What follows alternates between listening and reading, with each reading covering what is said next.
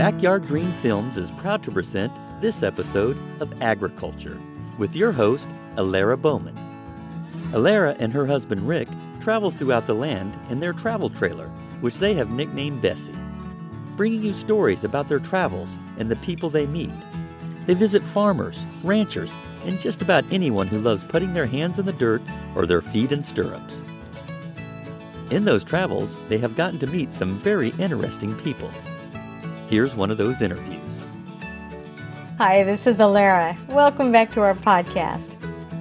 After the last month in Amish country, I keep asking myself a chicken and egg question. Do we need food, so we farm? Or do we need to farm, so we produce food?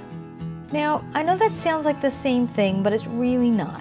Some of us actually need to put our hands in the dirt to feel like we're more connected to the universe. And in the plain people communities, we get an amalgam of both ideas, I think. Mucking about in the dirt, or in green fields full of all things that give some people hay fever, does something for each of us. And for some of us, it's deeply fulfilling to go to something like Horse Progress Days to watch people who do real farming. That's what Rick and I did in early July. And not only am I still getting parts of Mount Hope, Ohio out of my nose, but I still have that happy glow that comes from watching a nice team of Brabants pulling a manure spreader. In the spirit of both the concept of progress and of equipment, this week we're going to bring you a conversation with Doug Scheetz, who we met at Horse Progress Days. Doug is a rep, aka marketing director, for Pioneer Equipment, and he has all kinds of interesting machinery on display. His booth took up quite a bit of square footage in the vendor barn, and most of what he had on display was like one of those combinations of Willy Wonka's chocolate factory, a mad scientist lab, and Attack of the Mechanical Spiders from Mars. I'm sure the people in the know would actually know what some of those gears, levers, and spikes did at first or maybe second glance, but I kind of had to turn my head sideways to figure some of these gizmachis out. And then ask him, even after the head turning thing. But equipment is a huge portion of this get together in the first place. New, used, and in between. They don't just have this stuff on display here, they actually demo pretty much all of it. They hook all that metal up to a team of horses, or mules, or donkeys in teams of two, or four, or six, or eight in one or two cases, and that was a sight to see. Then they take it out onto the fields and they put those babies in gear for a row or two. There's an announcer and his buddy doing some running patterns sitting in the wagon nearby talking into the PA to tell you about all the specs and the cost and the production capacity on each piece. And if you think I get excited about dirt, you should have heard the announcer on one or two of those new items coming down the row. It was like the monster truck rally of the Amish and Mennonite universe. Now, this whole idea of innovations in horse drawn equipment may seem like a contradiction of terms, but that's actually the idea of the whole thing. I'll let Doug tell you more about their new cultivate the weed but not the plastic row cover invention, which is another one of those spiders from Mars things. But there was a new hay cutter that maximized the new consumer trend for grass fed meats. It allowed for a harvest method that cut differently, so you could do a harvest for baling but didn't cut so low that you killed the grass. Kind of like setting the mower on a high setting in your lawn to take off the top layer, but it's still letting your sheep beat on it for a bit. Who'd have thunk? This is definitely one of those podcasts that definitely has a visual component to it, so Rick has cut a video and it's posted on our Backyard Green Films YouTube channel. We hope you hop on over there and check it out for yourself. By the way, I just have to mention again how wonderful the people were at this event just plain nice. Doug pointed us to his competitors at least three times, pointed out some more interesting gizmachis in their booths, and said they'd be really interesting to talk to as well. And he was incredibly convincing in the earnestness with which he said it and meant it. No manure spreading about it. We hope you enjoyed Doug Scheetz of Pioneer equipment and our adventure into the lair of the mechanical spiders from Mars.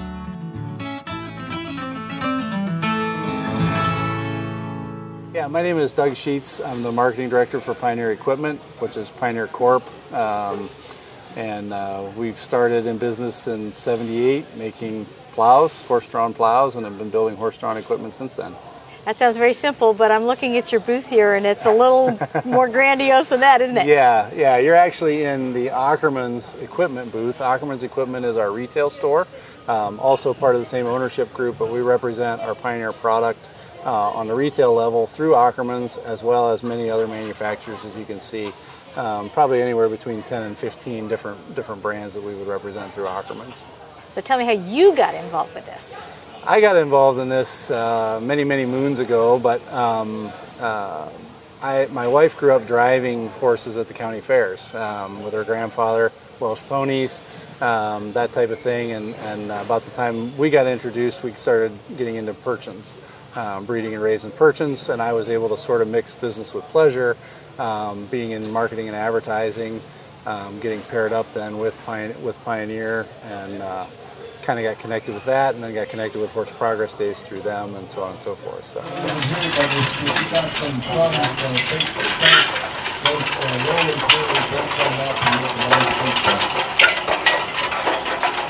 But tell me a little bit about the types of products that are here and why you're here at Horse yes, Progress Days. Yes. So Horse Progress Days, um, basically the mission statement of Horse Progress Days is to, to, to support sustainable farming um, using equine or using um, equid power of some sort, whether that's uh, obviously horses most common, but you have your mules, you have your, uh, in, in some of the foreign countries, you know, we think of oxen as these great big things, and you go to a, uh, Uganda, someplace like that, and they're they're like deer, you know. So we have to be able to adjust to that. But basically, to show that it's it's profitable, it's practical, and that you can you can use modern equipment. There are there are links between the horses and the modern equipment. Um, there are quite a few implements that are obviously direct hitch to the horse, um, but then there's also the, the, power carts and things like that that allow you to use a round baler or to use some of the more modern stuff. So basically, to demonstrate that, um, to, to sort of promote and, and support our farmers, to support our sustainable farming, and to, to really show people kind of showcase what can really be done. You know, um, you buy a tractor, and it's never going to produce a colt. You know, and that's that's kind of the way we look at that. You know, it's like we can we can have a horse and we can have colts and we can perpetuate, and uh, they don't ask a lot of us. They ask a little care and a little feed, but but other than that. Um, they're part of the family and, and work on the farm just like everybody else. Yeah, and and it's a very different experience plowing behind a horse versus plowing behind a tractor. It is, it is, and, and it, it is really amazing. Um, I've been fortunate enough to do both, and and it's it's just so quiet. It's just so nice, and you just go out and you can enjoy nature. You can smell the soil, not the diesel, and uh, that part of it's really really good. So. Um, yeah, it, it is a whole different experience, and there's some some ground drive mowers. Um, there's some other ground drive PTO carts, and I remember a few years ago we experienced a we had a ground drive PTO cart that was driving a haybine. I've never heard a haybine before because you always hear the tractor just screaming, but you never hear the haybine. Uh, it was very interesting to do that. So um, some of that stuff that comes along is very interesting. Now, when we first started uh, thinking about coming here, I wanted to go for years, but it was an interesting thing to me to conceptualize the progress part because mm-hmm. this is a community that is of all ends of the spectrum. Mm-hmm. Some very Absolutely. definitely embrace technology and some do not. Mm-hmm. So how does that work where you have progress and yeah. and technology? Yeah, so if you think of, of the blending of the cultures that we have here, um, you know, we have obviously a lot of our manufacturers are of Amish communities. Um, uh, that's that's the mainstay or the largest portion of the market for for that. There are also a lot of English that have horses or small farms or that are that are in I don't know, let's say a green movement, but in that in that realm where um, they have interest in this, so they come and blend.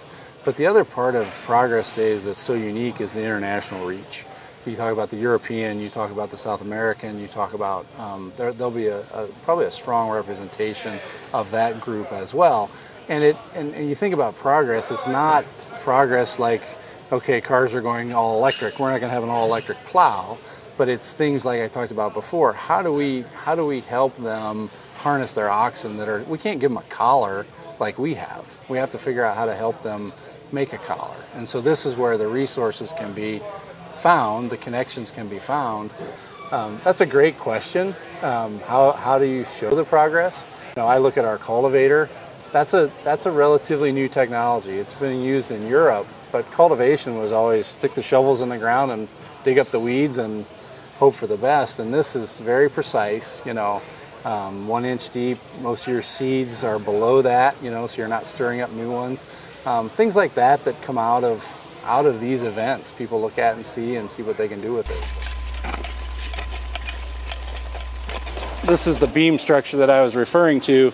Uh, a lot of times you'd see a lot of the old plows that would come up and bend around, um, and this is simply a bolted structure. This is our uh, long-time sulky plow, one of the first plows that, that Pioneer made. This is a little bit um, more modern plow that we make, foot lift plow. Um, both of these plows have the Kverlin bottom on them. Uh, a great plow for sod. It's got a really long sweep and turn to it, so it pulls a little bit uh, more easily for the horses. You're not so steep in turning the soil over. Um, is this suitable for all soil types, clay? It is. Loam? It is. This is really good for sod ground or tall grass. You can you can bury 15 inch grass with this bottom um, if you're going in that way. Our homesteader unit, and then um, I can take you over and show you. The homesteader is kind of interesting because it has a toolbar. So that particular unit you can use as a plow if you're not doing too many acres. Very very good as a plow um, for a truck patch or a large garden, that type scenario. And then you can also put a disc, a harrow, um, all kinds of other attachments on that one. Um, homesteader.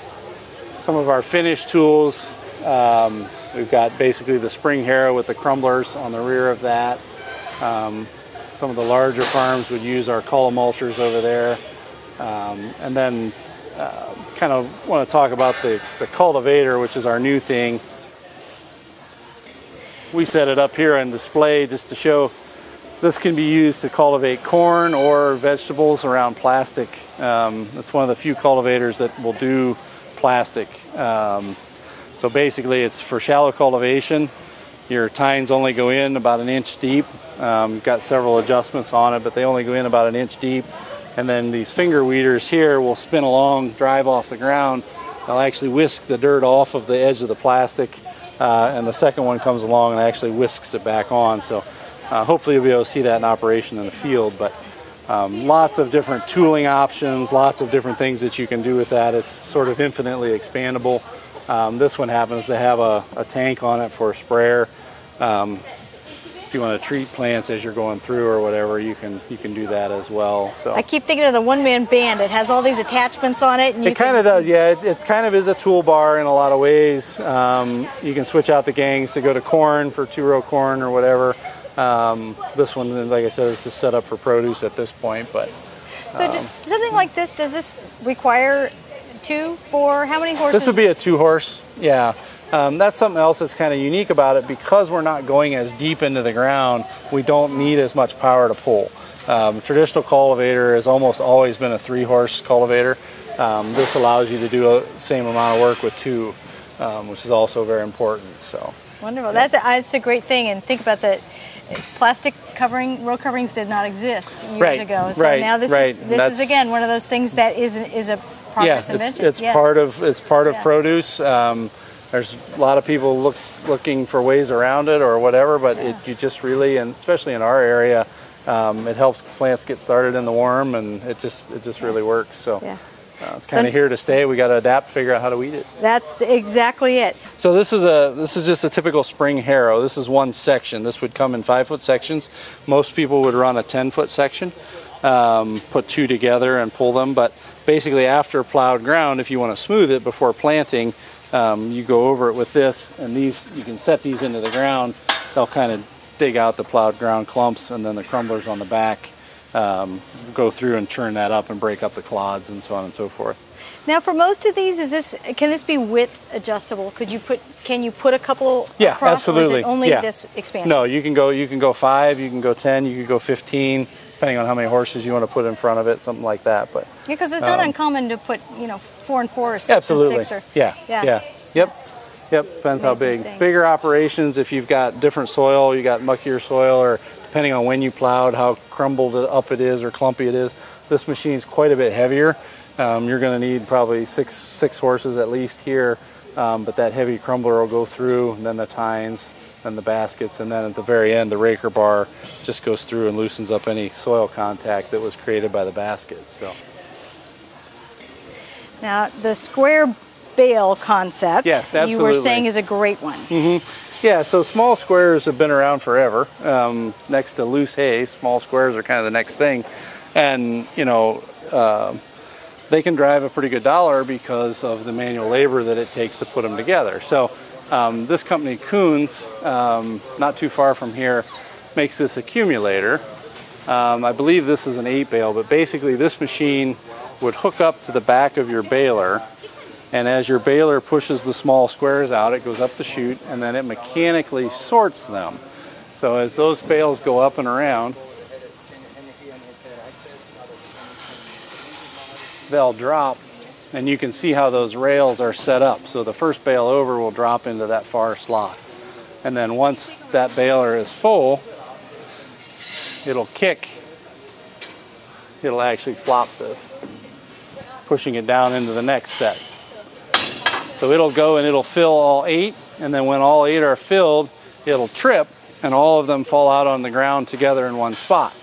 So you're not handling each individual bale. Then you come along with a grabber unit like this, either on a loader or a skid steer or something like that.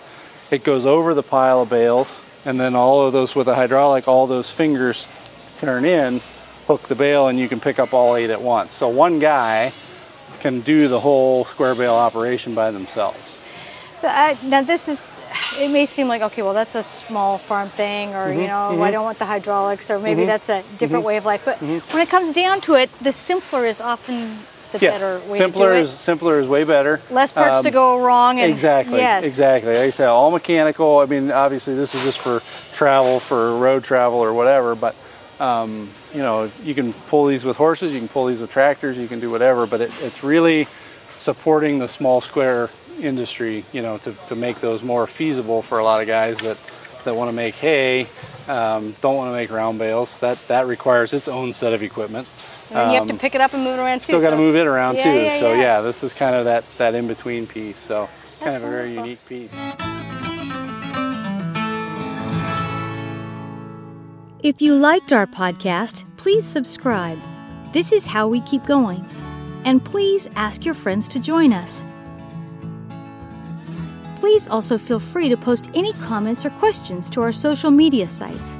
You can find us on Twitter, Instagram, and Facebook under Backyard Green Films. Thanks again for listening.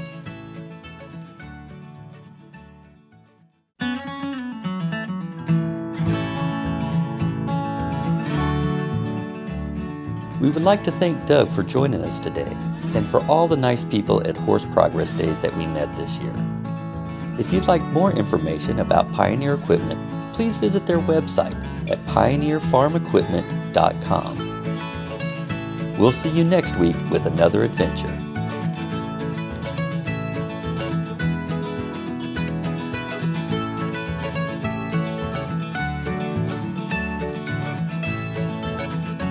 You have been listening to Agriculture with your host, Elara Bowman. Please tune in for more upcoming episodes from our travels. I'm Rick Bowman, your behind the scenes editor. Until next time. This has been a presentation of Backyard Green Films Productions, all rights reserved, copyright 2021.